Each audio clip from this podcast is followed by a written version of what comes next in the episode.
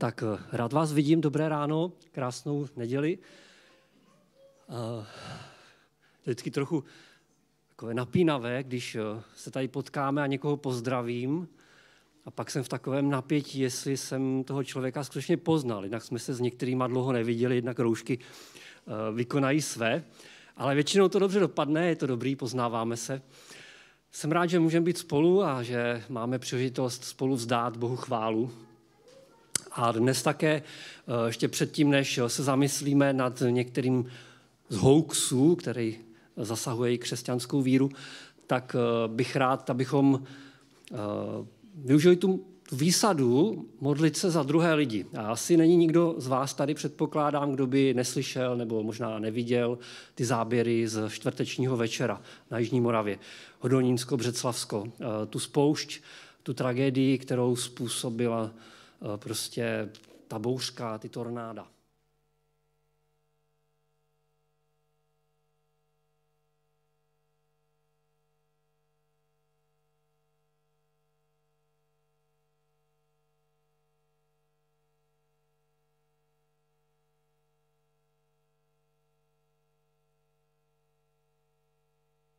aby se setkali s tou jistotou největší, kterou je Pán Bůh sám. A tak ať už budeme myslet v následujících chvíle modlitby na jejich fyzické potřeby, na to, aby zvládli prostě tu situaci po té fyzické stránce, aby měli kde bydlet, aby se uzdravili, aby uh, nějakým způsobem věděli, jak začít znovu, tak se modleme také za tu naději, kterou můžou mít v Bohu a prosme, aby Bůh se jim stal tím eh, skutečným pánem a průvodcem a zachráncem tady v té situaci a, vlastně mohli, mohli poznat jeho dobrotivou péči a lásku i skrze eh, nás, druhé lidi. A je skvělé, že spoustu lidí se vydalo na pomoc a nějakým způsobem. A věřím, že mezi nimi křesťané nebudou chybět. Ještě předtím, než eh, ta, ty zprávy dorazily, tak jsme mluvili s jedním uh, přítelem křesťanským, jsme se bavili o té době korony, dlouho jsme se neviděli. A on mi připomněl takovou důležitou věc. Uh, On říkal, všichni vyhlížíme to světlo na konci tunelu. Když mluvíme o nějakých tragédiích nebo těžkých obdobích, ať už je to koronadoba nebo nějaké takové katastrofy. A on pak říkal, uvědomil jsem si, že Ježíš není tím světlem na konci tunelu. Ježíš je tím světlem uprostřed tunelu. Jak krásně vyjádřeno, že?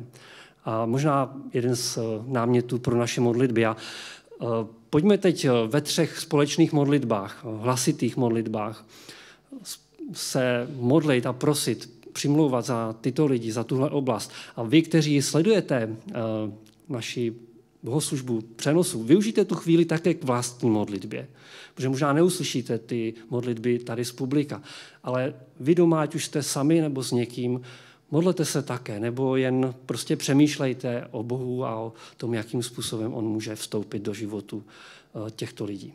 Takže prosím tři z vás, jestli byste se mohli hlasitě modlit eh, tady v tomhle smyslu eh, v přímluvných modliteb.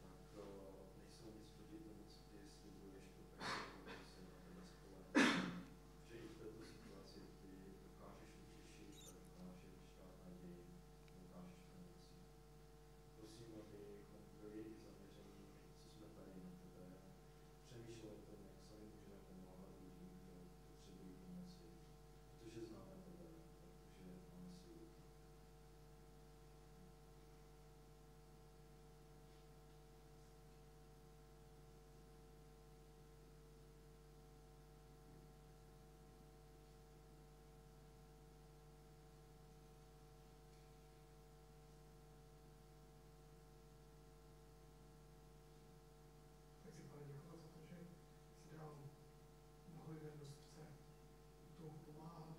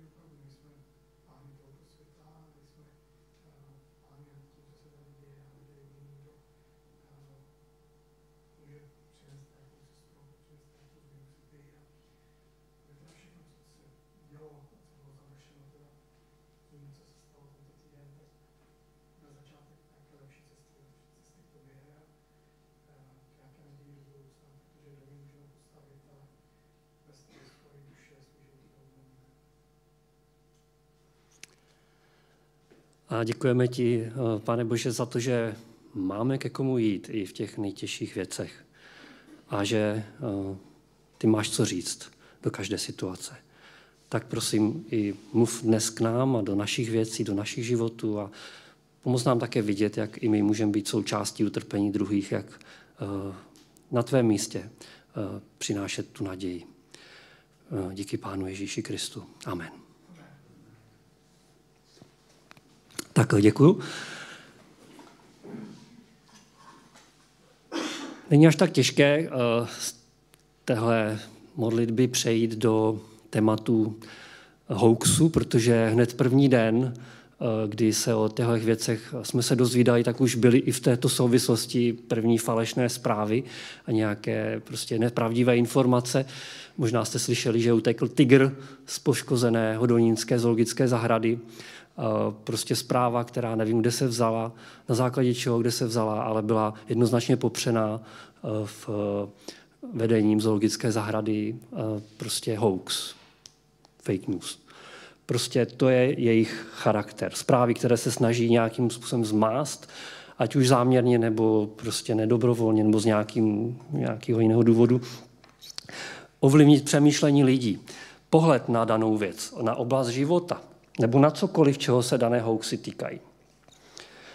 Jde často o polopravdy nebo nějaké nepravdy a prezentují se způsobem, které, který pravdu nějakým způsobem deformuje. A to jsou hoaxy, to je ta věc, o které mluvíme. A je pravda, že doslova bohužel a také možná lidužel, když bych to řekl jinak, se hoaxy nevyhýbají ani křesťanství, ani křesťanské víře.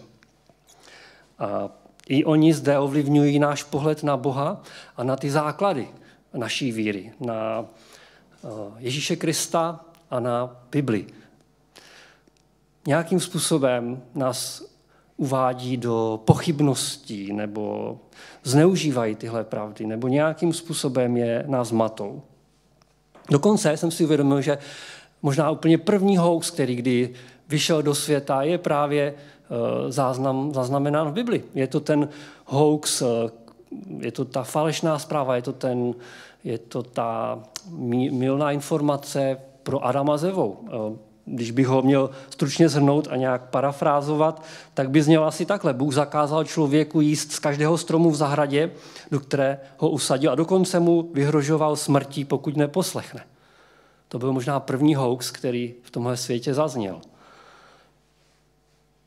ale kolik vypadá pravdivě, vypadá nějakým způsobem věrohodně, je v něm i část pravdy, ale když vám přečtu to, jak to skutečně bylo, tak uvidíte ten rozdíl.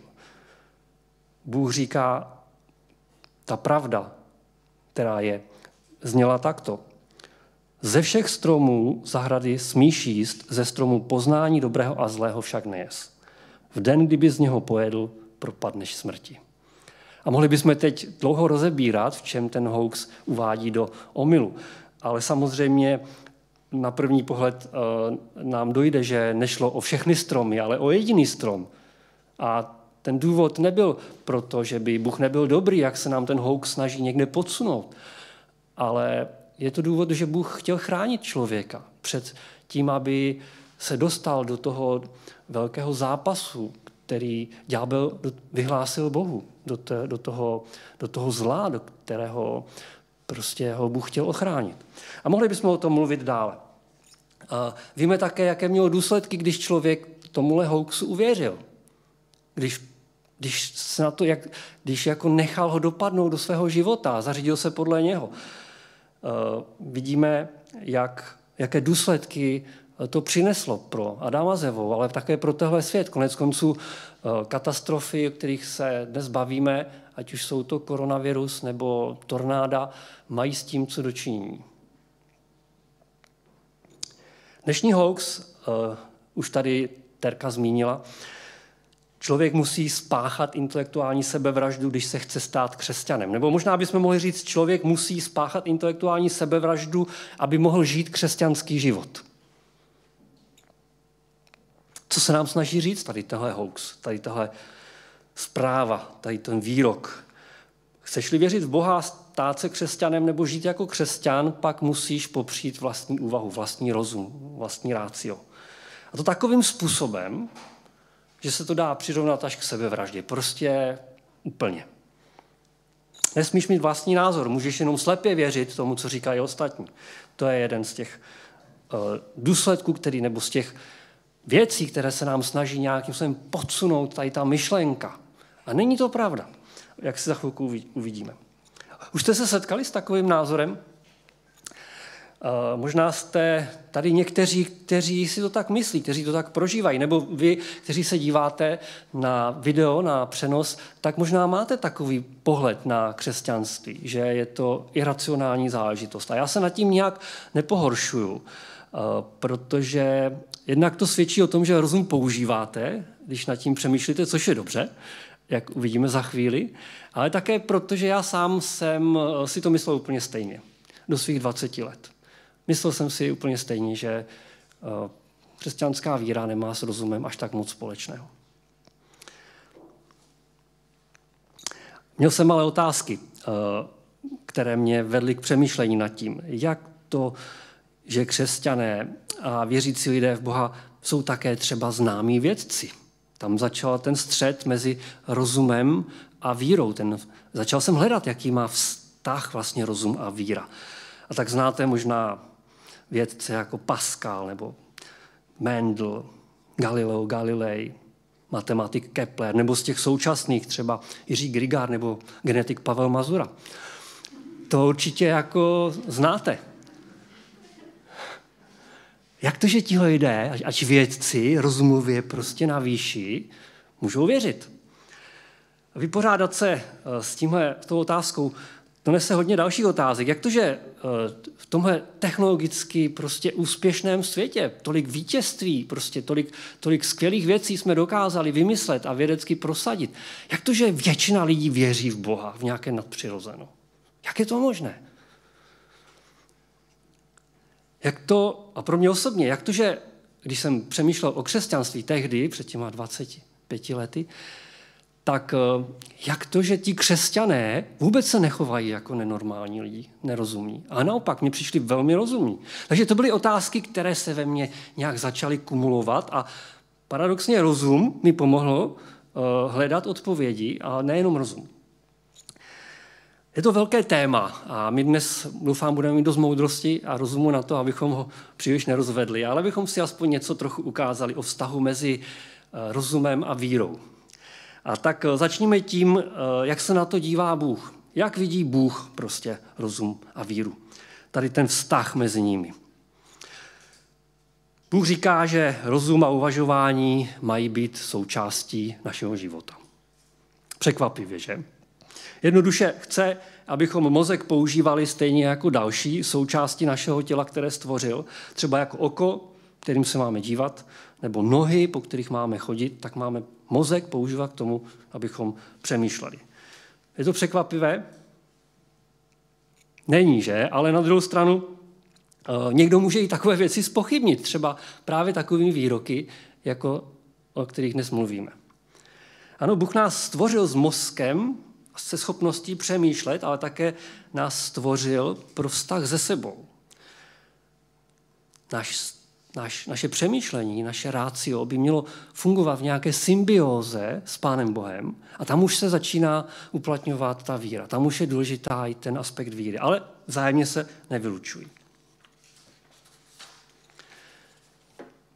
V tom božím záměru, v tom božím stvořitelském nějakém plánu byl mozek místem, kde mělo nějakým způsobem vznikat, nebo kam on měl umístěvat tu svoji boží moudrost.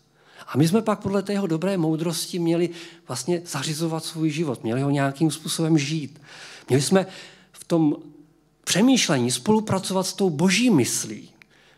Naše mysl měla být propojená, má být propojena s tou boží myslí. Máme, máme hledat boží přemýšlení, abychom i my přemýšleli podobně jako pán Bůh o životě. Protože on je ten, který život stvořil, on je ten, který rozumí životu a jeho myšlení je to nejlepší o, o tom. Ve finále je to teda ta boží moudrost, kterou máme produkovat. A to neznamená, že nemáme přemýšlet. Naopak, mozek má být aktivně zapojení v hledání té boží moudrosti v našem životě. Samozřejmě nejde o přemýšlení, ale jde o nějakou nějaké motivace a postoj, protože náš mozek může být vyživován různými informacemi, může mít různé zdroje. Samozřejmě ta boží moudrost, která může přicházet, ale také z našeho srdce a naší, našeho nitra můžou přicházet nejrůznější eh, prostě jiné hoaxy a falešné zprávy, které, které jsou motivované eh, naší sobeckostí, naší prostě nějakou touhou, která Boha moc nepotřebuje, která se Boha na to neptá, po čem vlastně touží. Takže eh, to hlavní možná je postoj srdce, ale, ale přesto eh, ten, my, my musíme dát pozor, abychom ten náš mozek vyživovali správným způsobem, aby do něj přicházely čisté věci, zdravé věci. A proto ji musíme dávat pozor na naše srdce. No, poslechněte si eh, jeden takový odstavec z Joba, 28. kapitoly, jak svůj mozek Job používal eh, ve svém hledání Boha, hledání moudrosti, když přemýšlel o životě eh, při rozhovoru se svými kamarády. Takže v té 28. kapitole můžu dát takový malou ukázku Jobova přemýšlení, Jobova rozumování nad životem a nad moudrostí. Odkud tedy přichází moudrost? Kde je místo rozumnosti? Je utajená před očima všeho živého, zahalena i před nebeským ptactvem. Říše zkázy a smrt říkají, pouze jsme zaslechli pověst o ní. Jenom Bůh rozumí její cestě, on zná také její místo. Neboť on dohlédne až do končin země. Vidí vše, co je pod nebem. Když větru udělil prudkost a vody odměrkou změřil, když dešti stanovil cíl a cestu bouřnému mračnu, hned tehdy ji viděl a vyprávěl o ní, učinil ji nepohnutelnou a také ji proskoumal. A řekl člověku, hle, bát se panovníka, to je moudrost. Vystříhat se zlého, to je rozumnost.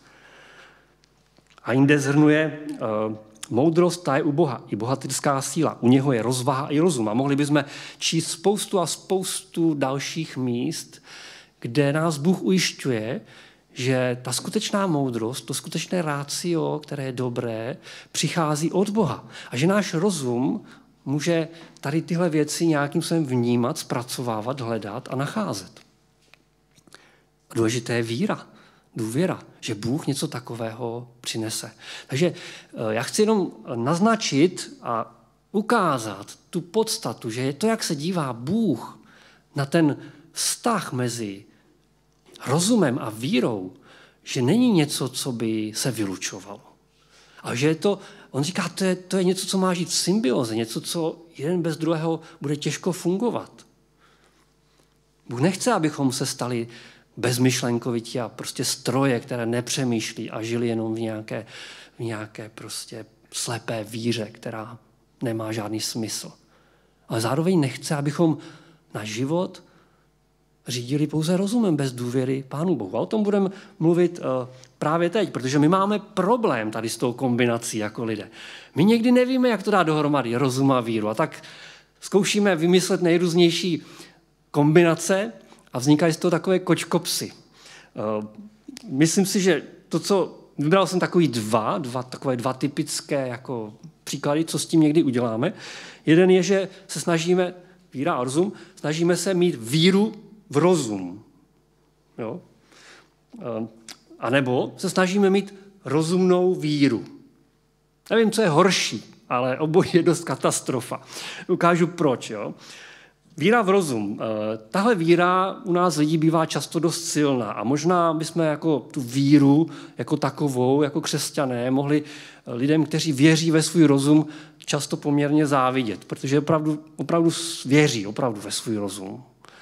Problém ovšem je právě v tom předmětu té víry, ten, ten náš rozum. Že? Protože pokud náš rozum zaujme místo Pána Boha, tak je to veliký problém.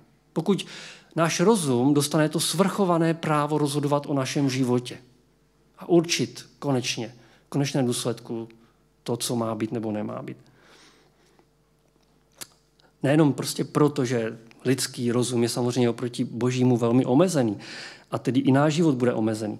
Ale i v případě, že dáme jako lidstvo hlavy dohromady takzvaně a budeme věřit v naše lidské, všeobecně lidské schopnosti a možnosti, je to málo. Je to veliké omezení, které, kterému vlastně v téhle víře eh, nějakým způsobem dobrovolně podstupujeme.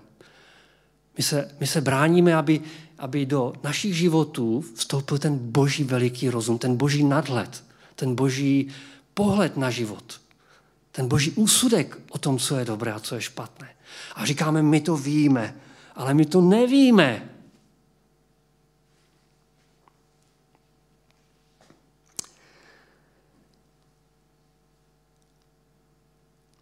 Vezměme náš rozum do hrsti a přemýšlejme o tom. Přemýšlejme o, o tom, jakým způsobem vlastně se vyrovnáváme. Pán Bůh udělal takovou, takový zajímavý test toho, jaké místo má rozum v našem životě. Tím testem určil Ježíše Krista. Přemýšlejme o Ježíši. Jak ho vidíš? Dává ti smysl to, co udělal na kříži? Určitě jsi slyšel o tom, že Ježíš byl ukřižovaný za hříchy člověka. Dává ti smysl to, že pro smíření s Bohem, tvoje, naše, a odpuštění prostě našich provinění a nezávislosti na Bohu, potřebujeme jeho vlastní smrt? A pro naději našeho života do budoucnosti potřebujeme Ježíšovo vzkříšení. Dává ti to smysl? Vždyť samotné vzkříšení přesahuje naše chápání, že? Jako rozumové. Jak to vidíš? Jak to vidí tvůj rozum? Máme ho používat, tak o tom přemýšlejme tady o těch pravdách, které nám Bůh přidává nebo dává k dispozici. Ano, náš rozum je nějakým jsem narušený, tak jak je narušené celé tohle stvoření, celý tohle svět, protože Adam s Evou jednou poslechli nějaký hoax. Ale Bůh chce obnovovat naši mysl, naši rozum. A on, on jako by chce do toho vstupovat, do toho našeho přemýšlení. Říkal jsem o té symbioze, o, tom, o, tom božím, o té boží pomoci. A tak i když naše srdce vysílá falešné zprávy do našeho rozumu, o tom, jak se k tomu Ježíši vlastně postavit, tak Bůh vysílá dobré zprávy, jiné zprávy. A je na nás, kterému tomu poselství budeme věřit. A apoštol Pavel napsal do listu korinským eh, vlastně tady o tom testu našeho rozumu. Eh, právě tehdejší církvi, ale vůbec nic se nezměnilo od té doby. My lidé pořád zápasíme se stejnými věcmi, o se týče vztahu rozum a víra. Eh, v první kapitole od 18. verše já vám přečtu kousek z toho Pavlova dopisu. On říká, slovo o kříži je bláznovstvím těm, kdo jsou na cestě k záhubě. A nám, kteří jsme došli nebo jdeme ke spáse, je boží mocí. Je psáno, zahubím moudrost moudrých a rozumných, rozumnost rozumných zavrhnu. Kde jsou učenci, kde znalci, kde řečníci toho věku? Neučinil Bůh moudrost tohoto světa bláznovstvím? Protože svět svou moudrostí nepoznal Boha v jeho moudrém díle, zalíbil se Bohu spasit ty, kdo věří bláznovskou zvěstí. Židé žádají zázračná znamení, řekové vyhledávají moudrost, ale my, říká apoštol Pavel, a věřím, že i my, tady v Brně, křesťané, kážeme Krista ukřižovaného. Kristus testuje náš moudrost. Jaké má místo v našem životě. A pokud eh, nejdřív nechápeme Krista, možná to ukazuje na to, že náš rozum má větší místo, než by měl. Že bychom ho měli vydat Bohu. A říct, pane, je to pro mě bláznovství. Ale jestli je to tvoje moudrost, tak mi ji pomoz pochopit. Pomoz mi vidět tu tvoji moudrost v Kristu. Pomoz mi pochopit, proč já potřebuju, aby Kristus za mě zemřel. Proč já potřebuju, aby ten člověk před dvěma tisíci lety byl vzkříšený. Jaký to má význam pro můj život zítra a potom, co zemřu.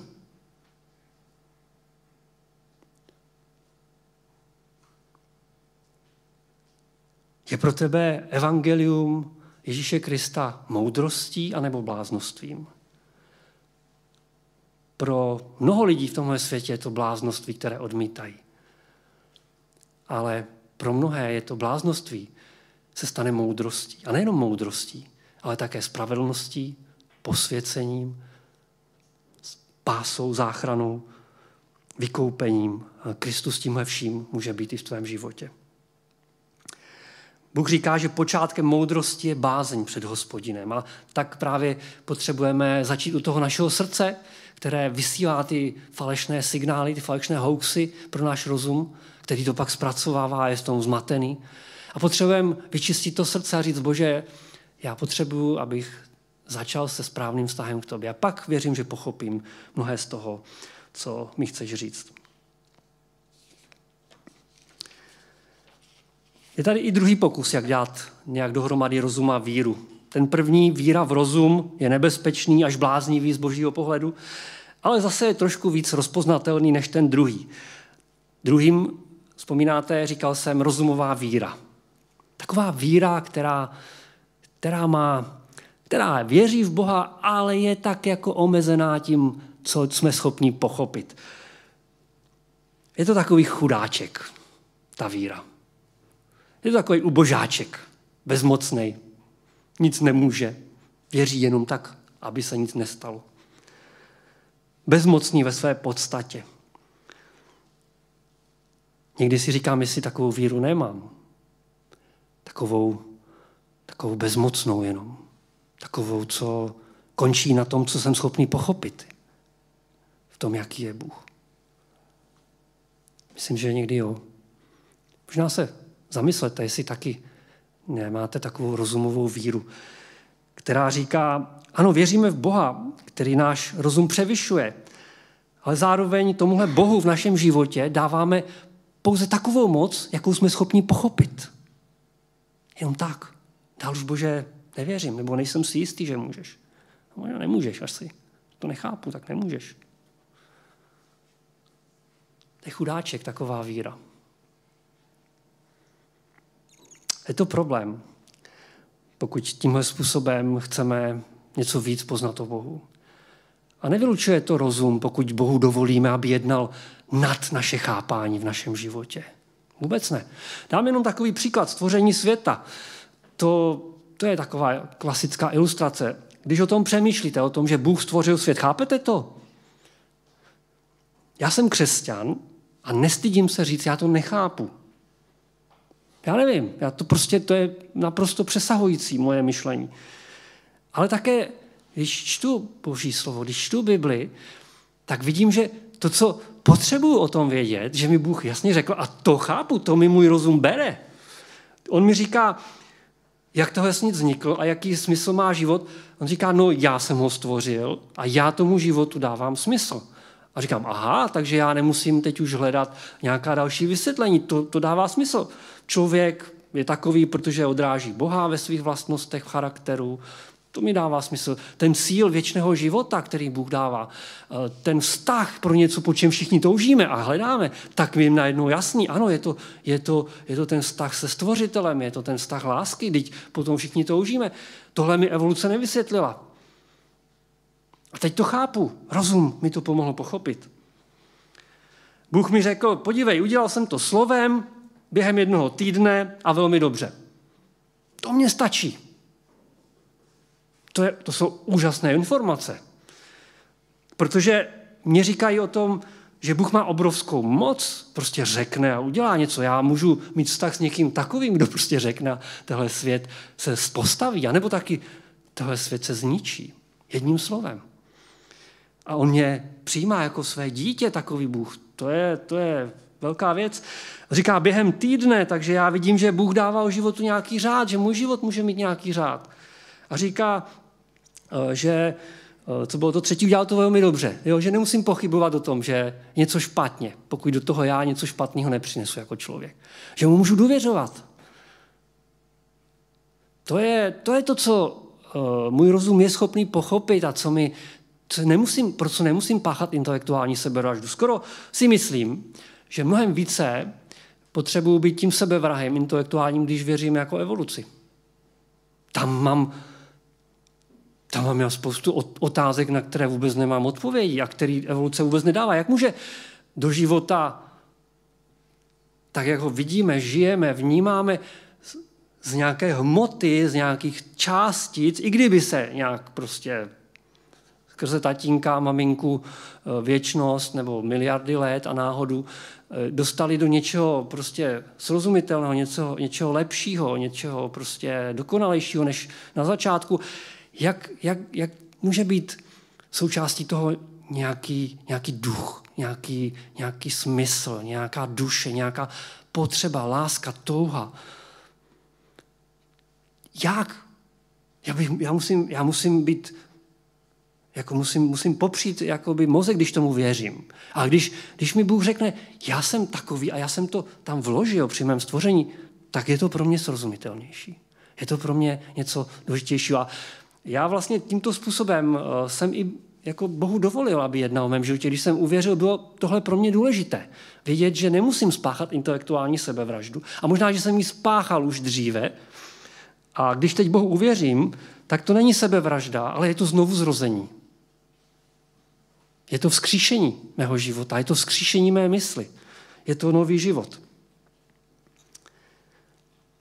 Věřím, že když dáme Bohu svůj život, když mu uvěříme, tak spíš věci nově pochopíme, než bychom museli uh, něco dále popírat. A to neříkám, že všem odpovědím budu rozumět, vůbec ne, ale uh, to asi v žádném případě i při jiných uh, prostě směrech naší víry.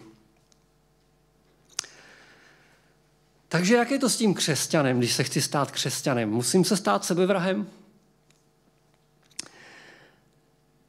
Jenom v obrazném smyslu. Eh, v tom smyslu, když říkáme stát se křesťanem, znamená zemřít sám sobě, takovým způsobem dát Bohu svůj život, že on bude pánem, že on dál povede ten život. Ano, v tomto smyslu opravdu potřebujeme zemřít sami sobě, ale rozhodně to neznamená popřít naše rácio, naši svobodnou nějakou volbu, svobodné přemýšlení. Moje rozhodnutí odmítnout Boha a jeho odpuštění by se dalo nazvat duchovní sebevraždou. A to je mnohem horší, než nerozumět některým věcem, které přichází, když Bohu důvěřujeme. Protože ta, to odmítnutí Boha, ta duchovní sebevražda, eh, nás směřuje do věčné záhuby. On říká, kdo mě odmítne, tak propadá věčné smrti, věčné záhubě. Prostě to je, to je fakt. Přemýšlejme o tom. Rozhodněme se, jestli to chceme. Nebo jestli je to pro nás argument, proč více přemýšlet o té bláznovské zvěsti, která nás toho chce zachránit. O Kristu. A chtěl bych teď přečíst tady něco z té knížky Rady zkušeného ďábla, možná tip na prázdninové čtení, určitě eh, zajímavé a povzbudivé. C.S. Lewis ji napsal a v té knížce uh, vidíme, uh, je to roz, takovým zvláštním stylem psané, že zkušený ďábel, jmenuje se Zmor, Zmarchrap, nebo jak se to tam, Zmorchrap, tak se snaží svého synovce nějakým způsobem instruovat, jak má lidi svádět od víry v Boha. Jo? Eh, zajímavě napsaný. A pokud si eh, v té ukázce eh, zaslechnete slovo, nějaký výraz otec v hlubinách, tak věřte, že jsem se nepřeřekl, ale že se tady baví o, o ďáblu, o satanu, který je tím protipolem Boha Otce ve výšinách. Bůh naopak je v té ukázce nazýván nepřítelem. Jo, nezapomeňme, že to, co budu číst, radí zkušený ďábel svému synovci, který mate vlastně lidi nebo mate nějakého svého klienta, pacienta, jak mu říká, od toho, aby Bohu uvěřil, aby mu dal svůj život. A všímejte si zvláště právě té role rozumu a jakým způsobem někdy jsme vystaveni útoku i na náš rozum. Takže hned z první kapitoly pár uh, řádků. Můj drahý tasemníku, uvažoval jsem o tvém návrhu, jak hodláš vést svého pacienta v četbě a zajišťovat, aby se často scházel se svým materialistickým přítelem. Ale nejsi trochu naivní? Vždyť ty si snad myslíš, že ho z nepřítelova sevření dostaneš pomocí argumentů. To možná platilo před několika sty lety.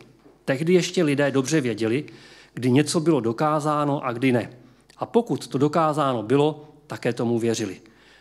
Tehdy ještě spojovali myšlení s činností a byli ochotní změnit svůj životní styl, pokud k tomu došli rozumovou úvahu. Ale to už jsme z velké části dokázali změnit s pomocí časopisů a jiných podobných zbraní. Tvůj člověk je už od dětství zvyklý na to, že se mu v hlavě točí současně tucet navzájem si odporujících životních filozofií. Na jednotlivá učení nehledí jako na zásadně pravdivá nebo lživá, ale jako na akademická, praktická, zastaralá, současná, všeobecně uznávaná nebo nemilosrdná. V tom, abys, abys ho udržel vně církve, ti nejlépe pomohou fráze a ne argumenty. Nestrácej čas tím, že by se ho snažil přesvědčit, že materialismus je pravdivý. Ať si myslí, že je silný, věcný nebo odvážný, že je to filozofie budoucnosti. Takové věci ho přece zajímají. S argumentem je ta potíž, že přináší celý zápas na nepřítelovu půdu. I on dokáže argumentovat, ale v tom praktickém přesvědčování, o kterém jde teď, za naším otcem v hlubinách, značně zaostává už po celá staletí. Tím, že svého pacienta přesvědčuješ, probouzíš jeho rozum a když se rozum probudí, nevíš, jak to skončí. Hezké vyjádření, že? Stále mu zdůrazňuj, jak je všechno všední a hlavně se nesnaž chránit ho přes křesťanstvím pomocí vědy, tím myslím skutečné vědy. Mohl bys ho tím přivést k úvahám o nehmotných a neviditelných skutečnostech. Mezi současnými fyziky takhle došlo k několika politování hodným událostem. Pokud se už chce plést do vědy, drž ho u ekonomie a sociologie, dej pozor, aby neunikl z toho neocenitelného skutečného života. Úplně nejlepší by bylo, kdyby se nějak nevzdělával, ale přitom si myslel, že všemu rozumí a že všechno, co náhodou pochopil, pochytil při rozhovoru nebo čtení, je výsledkem moderního bádání. Pamatuj, že jsi tam proto, abys ho mátl. Podle řečí některých z vás, malých ďáblů, to vypadá, jako byste chtěli lidi vzdělávat. Líbá tě tvůj strýc z Marchrop. Uh, tak, uh, taková malá ukázka toho, uh, jakým způsobem i my někdy zápasíme v našem rozumu o to, čemu budeme věřit a čemu ne. Že?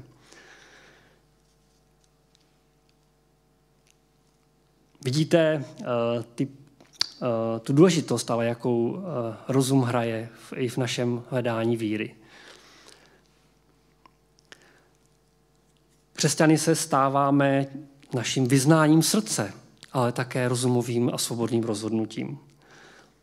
Vyznáš-li svými ústy Ježíše jako pána, uvěříš-li ve svém srdci, že ho Bůh zkřísil, budeš zachráněn. Srdcem věříme ke spravedlnosti, to je ta postoj víry, ale taky ústy vyznáváme ke spasení. To je to vědomé rozhodnutí našeho rozhodnutí, našeho rozumu. To není sebevražda, ale to je znovu zrození. A tak poslední uh, takovou poznámku bych chtěl říct k, těm, k tomu křesťanskému životu. A jestli uh, můžeme žít i křesťanský život a používat rozum, nejenom teda proto, abychom uvěřili, z dnešního zamyšlení věřím, že vyplývá eh, ta odpověď poměrně jasně. Ano. Ano, mohu a dokonce mám. Dokonce bychom mohli říci, že nemůžeme žít plně křesťanský život, pokud bychom rozum nepoužívali. Alespoň do té míry, do které nám Bůh ten rozum uděluje. Každému podle jeho míry, že? Někdo ho máme víc, někdo míň. To, co chci říct, eh, je taková zvláštní výzva. Vydejme rozum Pánu Bohu. Možná jste takhle nikdy nepřemýšleli, nebo jste tímto způsobem neuvažovali o vašem životě.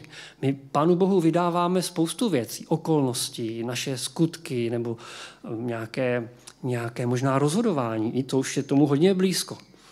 Ale pojďme uh, přemýšlet o tom, že prostě celá naše bytost má být vykoupena Bohem a má sloužit Bohu, má být rozum, má být ve službách Pána Boha, má být v té symbioze, v tom vztahu, v úzkém propojení s tou boží myslí, jak jsme o tom mluvili na začátku.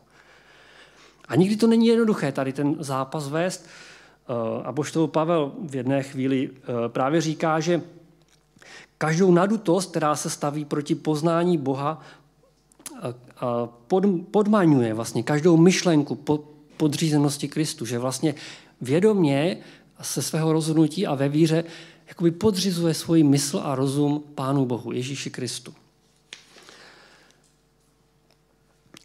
My někdy eh, máme takový obrácený přístup k našemu životu. My vymyslíme něco, co bychom chtěli, a potom přijdeme za Bohem a řekneme, pane Bože, eh, mohl bys nám prosím tě tohle požehnat?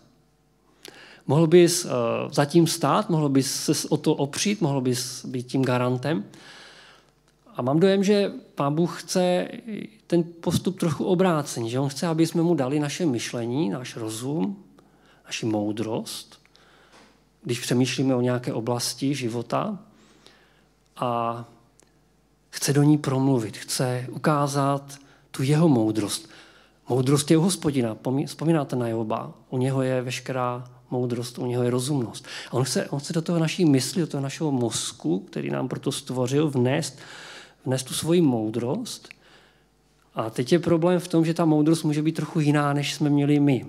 Že nám může říct něco jiného, než čekáme, že? A proto potřebujeme jako křesťané znovu a znovu ten náš mozek, tu naši moudrost, tu naši mysl Bohu jakoby podřizovat a podmaňovat.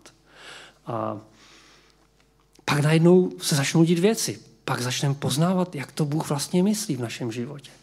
Jak jsou to velké věci, jak, jak, jak, jakým zajímavým věcem nás vede. Pokud ovšem budeme jenom předkládat naše nápady a naše moudrosti, no tak on podle své svrchované milosti a lásky to nějakým způsobem možná i podpoří, anebo nám to dovolí. Ale je to ještě něco, je to něco málo. Je to, je to, ta, je to, je to ta chudinká víra, která, která někde trpí a v podstatě je bezmocná. A to my nechceme. Chceme mít víru, která pozná Boha takového, jaký je.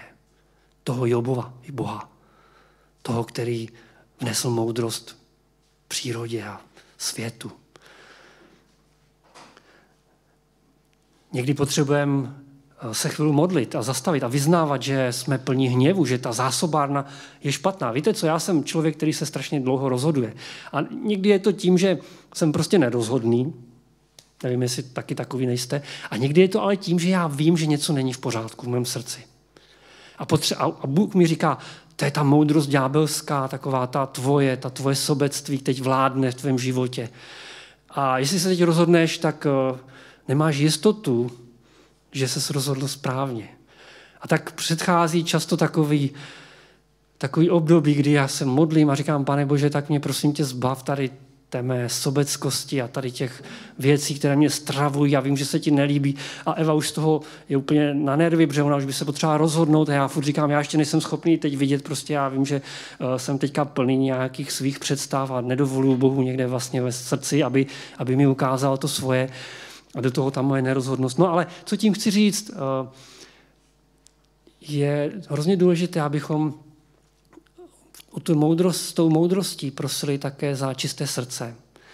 A dovolili Bohu, aby ho očišťoval, aby, aby, aby nás uh, jaksi obnovoval v našem životě. A když obnoví naše srdce, bude obnovovat i naši moudrost a naši smysl. Proto rozumět těm božím záměrům. A náš mozek, naše rozumování uh, vůbec nebude trpět nějakou, nějakou prostě nedostatečností na to, aby bylo zabito nějak. Náš mozek bude rozkvétat. Takže, přátelé, bratři a sestry, není pravda, že křesťanem se člověk musí stát. A, a přitom, nebo když se člověk se stá křesťanem, takže musí spáchat intelektuální sebevraždu. Není pravda, že pokud člověk chce žít křesťanský život, tak uh, musí spáchat intelektuální sebevraždu. Přemýšlejte o tom, máte proto nástroj v hlavě. Já tě chci prosit, pane Bože, aby tyhle věci si nějak použil, aby uh, nám pomohl uh, uvidět tu tvoji symbiozu, ten tvůj vztah mezi vírou a rozumem, abychom Eh, to neviděli jako něco, co si konkuruje, ale aby, abychom vnímali, že, že tyhle věci eh, patří tobě a že můžou spolupracovat pro to, abychom tě víc znali. Prosím, dáváme ti náš rozum, aby byl součástí tvých záměrů v našem životě. Prosím, posvěť ho, pomoz nám pochopit tu velikou moudrost, která je v Kristu Ježíši a Pomoz nám pochopit, co všechno Kristus pro nás znamená v našem životě, pokud to teď ještě plně nechápeme, jakože nejspíš ne. A pomoz nám eh, myslet co nejvíce tak, jako přemýšlíš o životě a o světě ty. S bázní a vědomím, že budeš muset nám hodně pomoct. O to prosíme. Amen.